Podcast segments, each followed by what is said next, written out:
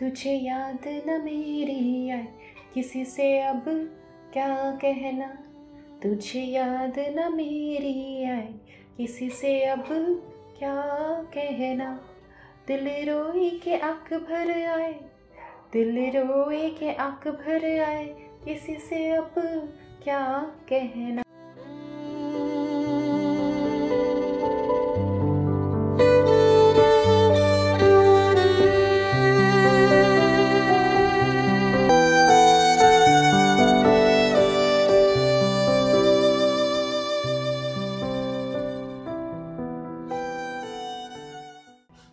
दोस्तों welcome to another episode of Dil Ki Kahani और मैं हूँ आपकी होस्ट और दोस्त मयूराक्षी।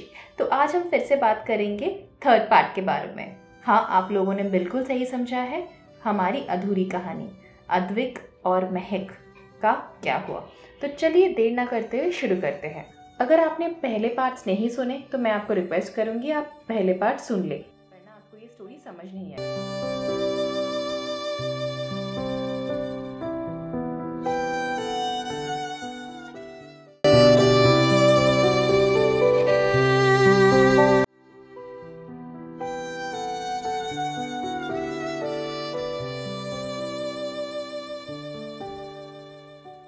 अद्विक अपने दुख को भुलाकर प्रण लेता है कि वो कुछ भी करके महक को ज़रूर ढूंढ के लाएगा। वो सोचता है, ऐसे वो हाथ पे हाथ धर कर नहीं बैठ सकता। पुलिस तो अपना काम कर रही है, पर उसे भी अपना काम ज़रूर करना पड़ेगा। वो अपने दोस्तों को कॉल करता है और फिर महक को ढूँढने निकल पड़ता है। उसको ये ज़रूर लग रहा था कि इतने दिन हो गए, फिरौती का कोई कॉल नहीं आया तो शायद ये फिरौती वाला कॉल नहीं था। शायद ये कोई इंटेंशनल किडनैपिंग था और ये सोचकर अद्विक का दिल और ज़्यादा दहक रहा था। और इधर महक उस आदमी का आवाज़ सुनकर दहक जाती है। वो समझ जाती है कि ये देवांश है। हाँ देवांश हरिया हरिया ग्रुप ऑफ़ कंपनीज़ के मालिक और उसके सबसे छोटे बेटे और सबसे लाडले देवांश हरिया, जो अपने रूथलेसनेस के लिए जाने जाते हैं और जिसका दिल महक पर आ गया था। दो साल पहले। देवांश, वो लड़का था जो एक बार किसी भी चीज़ को पाने का जिद ठान ले तो उसे हर हाल में हासिल करके रहता था।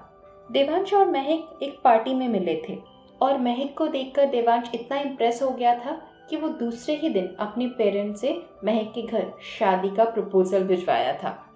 हाँ आपने बिल्कुल सही सुना। देवांश ने महक को शादी के लिए प्रपोजल भिजवाया था। पर महक तो सिर्फ़ अद्विक की थी और उसकी फैमिली भी इस बात को जानती थी, इसलिए उन लोगों ने पोलाइटली रिजेक्ट कर लिया था।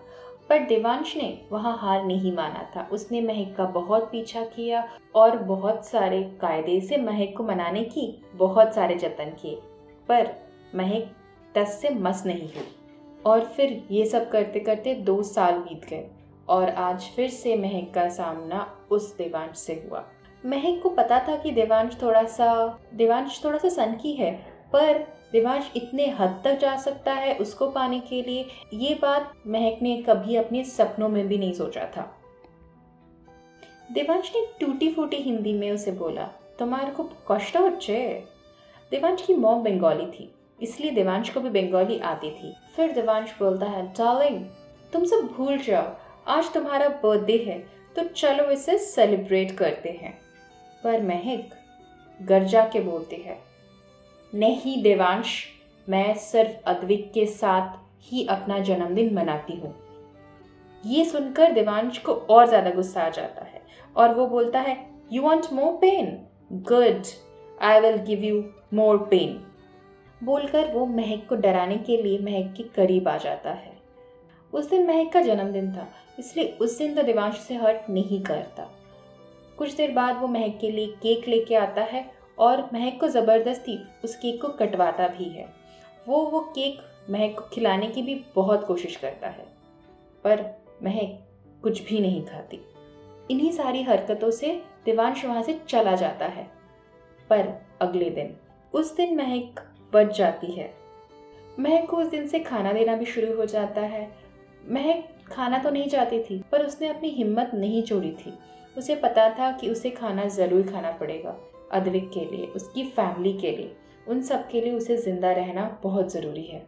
इधर अद्विक भी पागलों की तरह महक को ढूंढ रहा था और महक को याद कर रहा था। बहुत घंटों के बाद वो लोग घर आ जाते हैं। अद्विक हार मान के बैठ जाता है। उसी वक्त उसके हाथ में एक सुराग लगती है।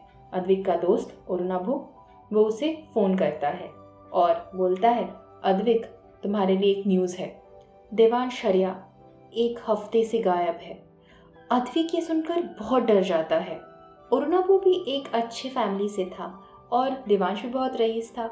इसीलिए देवांश और अरुणाबू की फैमिली एक दूसरे को बहुत अच्छी तरह से जानते थे। बातों बातों में ये बात भी खुल गई थी कि देवांश एक हफ़्ते से गायब है और उसकी फैमिली भी उसकी तलाश कर रही है। महक भी एक हफ़्ते के ऊपर गायब है और देवांश भी। तो ये दोनों चीज़ें कहीं ना कहीं कुछ तो इशारा दे रही थी। अद्विक इन्हीं कड़ियों को जोड़ने की कोशिश करता है, क्योंकि अद्विक जानता था देवांश महक को लेके ऑब्सेस था। उसे भी महक के लिए बहुत सारे धमकी भरे कॉल्स आए थे और मनी ऑफ़र भी आए थे। पर अद्विक तो महक से प्यार करता था तो वो कैसे अपनी जान को किसी और के हवाले छोड़ देता? इसीलिए देवांश के हर ऑफ़र को अद्विक ने बहुत प्यार से ठुकराया था। इस बात को सुनकर अद्विक का डर और बढ़ जाता है और उसने गुस्से में पूरे कमरे को तहस नहस कर देता है। सारे सामान को फेंक देता है। चिल्लाते हुए बोलता है देवांश अगर मेरे महक को कुछ हुआ ना तो मैं तुम्हें नहीं छोड़ूँगा। तुमने अगर गलती से उसे हाथ भी लगाया तो उस हाथ के इतने टुकड़े करूँगा कि तुम अपने हाथ को उठा भी नहीं पाओगे। अगली सुबह देवांश फिर से महक के पास आता है। उसे मनाने की कोशिश करता है। बहुत सारे जतन भी करता है, पर महक टस से मस नहीं होती। जब महक किसी भी हाल पे मानने के लिए तैयार नहीं होती तो वो महक के लिए पनिशमेंट लेवल बढ़ा देता है। वो एक बहुत बड़ा बॉक्स लाता है, जिसमें वो महक को डाल देता है। हाँ आपने बिल्कुल सही सुना। एक बहुत बड़े बॉक्स में महक को डाल दिया जाता है। उसके हाथ पैर बाँध दिए जाते हैं और बॉक्स में एक छोटा सा होल कर दिया जाता है, ताकि महक सांस ले सके। देवांश के लिए महक को हासिल करना ज़रूरी था। ज़िंदा। अब वो कैसे रहे, किस हाल पे रहे, उसके लिए वो इम्पोर्टेंट नहीं था। देवांश के लिए महक सिर्फ़ एक ट्रॉफी था जिसे उसको अपने साथ रखना था, अद्विक से दूर। क्योंकि महक वो पहली लड़की थी, जिसने देवांश को मना किया था। और देवांश को ना सुनने की आदत कभी नहीं थी। महक की मुश्किलें बढ़ने लगी, अब उसे खाना भी कोई और आके खिलाता था। पर इस हालत में भी महक ने अपनी जिद नहीं छोड़ी। तीन दिन ऐसे ही बीत गए। तब भी वो यही बोलती रही, देवांश, तुम कुछ भी कर लो, मैं सिर्फ़ अद्विक की ही रहूँगी। और ये देवांश के लिए सब्र का बाँध तोड़ने वाला टाइम था। वो महक की हरकतों से इतना चिढ़ गया था कि वो महक पर अपना हक जमाने की कोशिश करता है। वो महक के पास आने की कोशिश करता है। और वो कामयाब हो भी जाता है। इस तरफ़ अद्विक पुलिस स्टेशन पहुँचता है, देवांश की सच्चाई पुलिस को बताने के लिए, पर कोई भी उसकी बातों पर यकीन नहीं करता है। मिस्टर सिंधानिया भी अपनी पूरी ताकत लगा देते हैं, पर फिर भी किसी को महक का पता नहीं चलता है। अद्विक रोते हुए सोचता है जान तुम कहाँ हो? कोई तो इशारा दे दो, कुछ तो बता दो, जान तुम कहाँ हो? हमारा दिल का रिश्ता हुआ करता था ना, जान। तो प्लीज़ मेरे दिल से ही दिल को बता दो कि तुम कहाँ हो। और खुद ही वो मन में खुद को कोसने लगा। आई एम सो सॉरी जान आई एम सो सॉरी कि मैं तुम्हें प्रोटेक्ट नहीं कर पाया। आई एम सो सॉरी कि मैं तुम्हें बचा नहीं पाया जान I am so sorry Devansh अपने मंसूबों में कामयाब हो जाता है और महक की इज़्ज़त के साथ खेल जाता है। फिर बोलता है मोना डार्लिंग अब तो तुम सिर्फ़ मेरी हो। ये सुनकर महक, ये सुनकर महक रोती है, पर फिर भी उसके गले से आवाज़ निकलती है और उसकी रूह बोल उठती है। तुम मेरे शरीर को तो इस्तेमाल कर सकते हो, पर मेरी आत्मा सिर्फ़ अद्विक की है। उसमें सिर्फ़ अद्विक का नाम लिखा है। ये सुनकर देवांश को और गुस्सा आ जाता है और वो कमरे में चीज़ें फेंकने लगता है। गुस्से में वो फिर से महक को कैद करके चला जाता है। महक उस बक्से में रोते हुए सिर्फ़ अद्विक को याद करती है और अद्विक कोई क्लू ढूँढने की कोशिश करता है। पर कहते हैं ना, जब आप पूरी दिल से किसी चीज़ को पाना चाहो तो पूरी कायनात आपको उस चीज़ से मिलाने की साजिश करती है। इन दोनों के साथ भी वैसा ही कुछ होता है। देवांश का एक बहुत अच्छा दोस्त था, जो इत्तेफाक से अरुणाभू का भी दोस्त था। देवांश को वो हर काम पे सपोर्ट करता था, पर जब उसे पता चला कि महक के साथ देवांश ने इतना गलत काम किया है, तब उसकी रूह काँप गई। उसका विवेक उसे जवाब दे गया और उसने अरुणाभु को कॉल करके देवांश की सच्चाई और लोकेशन बता दी। देवांश अपने एक फार्म हाउस में महक को छुपा के रखा था। ये फार्म हाउस उन लोगों ने नया खरीदा था तो इसीलिए इस फार्म हाउस के बारे में किसी को भी नहीं पता था। देवांश के पेरेंट्स को भी लगा था, इस फार्म हाउस में देवांश कभी नहीं होगा, क्योंकि ये अभी प्रॉपरली बिल्ड ही नहीं था। इसमें बेसिक फीचर्स जो देवांश को चाहिए था, किसी भी घर में रहने के लिए, वो भी अवेलेबल नहीं था। पर महक के लिए वो किसी भी हद तक जा सकता था। इसीलिए बहुत सारे असुविधाओं को झेलते हुए भी वो इस जगह रहने आ गया। उसे लगा था कि यहाँ पे कोई नहीं ढूंढेगा उसे। अद्विक को जब भी ये पता चलता है, अद्विक बिना कुछ सोचे उस स्पॉट पे पहुँच जाता है। अपनी टीम के साथ, मिस्टर सिंघानिया के कुछ खास लोगों के साथ। जब वो पहुँचता है अद्विक को जगह देख के लगता है शायद ये गलत इंफॉर्मेशन है। पर महक की कुछ निशानियाँ उसको मिल जाती है उस घर में। हाँ महक की कान की बालियाँ। अद्विक दिल से निशानी मांग रहा था और महक ने वो निशानी छोड़ के रखी थी। महक को पता नहीं था कभी कोई आ पाएगा या नहीं, पर उसे यकीन था अगर वो अपनी कुछ ज्वेलरी ऑन द वे में छोड़ेगी तो शायद कोई उसे ढूंढते हुए वहाँ आ जाए। इसीलिए उसने अपनी दोनों कान की बालियाँ उस घर में छोड़ कर रखी थी और वही काम आए उसे बचाने में। अद्विक छुपते छुपाते पहुँचा देवांश तक। दोनों एक दूसरे से भिड़ गए, बहुत लड़ाइयाँ हुई, पर पूरे बंगलों में उन्हें महक कहीं नहीं मिला। बहुत मार खाने के बाद देवांश ने महक की जगह बताई। महक को बचाकर जब अद्विक ने महक की तरफ़ देखा तो दोनों की आँखों में एक दूसरे के लिए आँसू थे। महक की आँखों में इसलिए आँसू था क्योंकि उसे लग रहा था कि वो अद्विक के लायक नहीं रही। और अद्विक की आँखों में आँसू इसलिए था क्योंकि महक को इतनी सारी तकलीफ़ें झेलनी पड़ी, जो लड़की एक परी की तरह थी।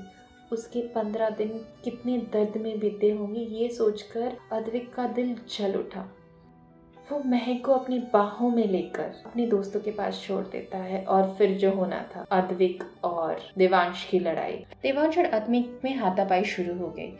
अद्विक ने देवांश पर मुक्के मारा और देवांश भी पलट वार किया। पर अद्विक इतने गुस्से में था कि देवांश अद्विक के गुस्से को संभाल नहीं पाया। देवांश को अद्विक मारता चला गया। तब तक, जब तक देवांश के मुँह से खून ना निकले। देवांश की हालत देखकर महक भी डर गई और वो अद्विक से विनती करने लगी देवांश को छोड़ने की, क्योंकि महक को डर था कि अगर अद्विक को कुछ हो गया या फिर देवांश मर गया तो उसे फिर से अद्विक के बगैर जीना पड़ेगा। और ये महक को बिल्कुल गवारा नहीं था। कुछ देर बाद पुलिस वहाँ पहुँच जाती है और वो देवांश को लेकर चली जाती है। देवांश को सात साल की कैद की सज़ा हो जाती है और इधर महक भाग रही थी अद्विक से, वहाँ से बचने के बाद। अद्विक उसे रोकता है और पूछता है क्या हुआ महक अद्विक मैं तुम्हारे लायक नहीं रही तुम मेरी थी तुम मेरी हो और तुम मेरी हमेशा रहोगी। और उसके कुछ दिन बाद ही महक और अद्विक की शादी हो जाती है पर देवांश जेल से छूट जाता है।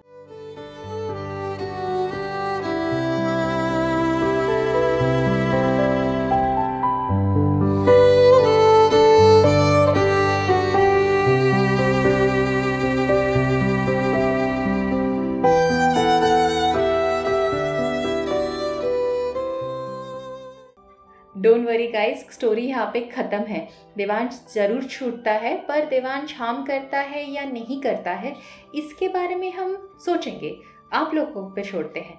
आप लोग चाहते हो इस स्टोरी का अगला पार्ट आए, अगला सीज़न आए तो हम ज़रूर लाएँगे। पर यहाँ तक हम हैप्पी एंडिंग कर रहे हैं। अद्विक और महक को मिलाकर। Thank you we are signing off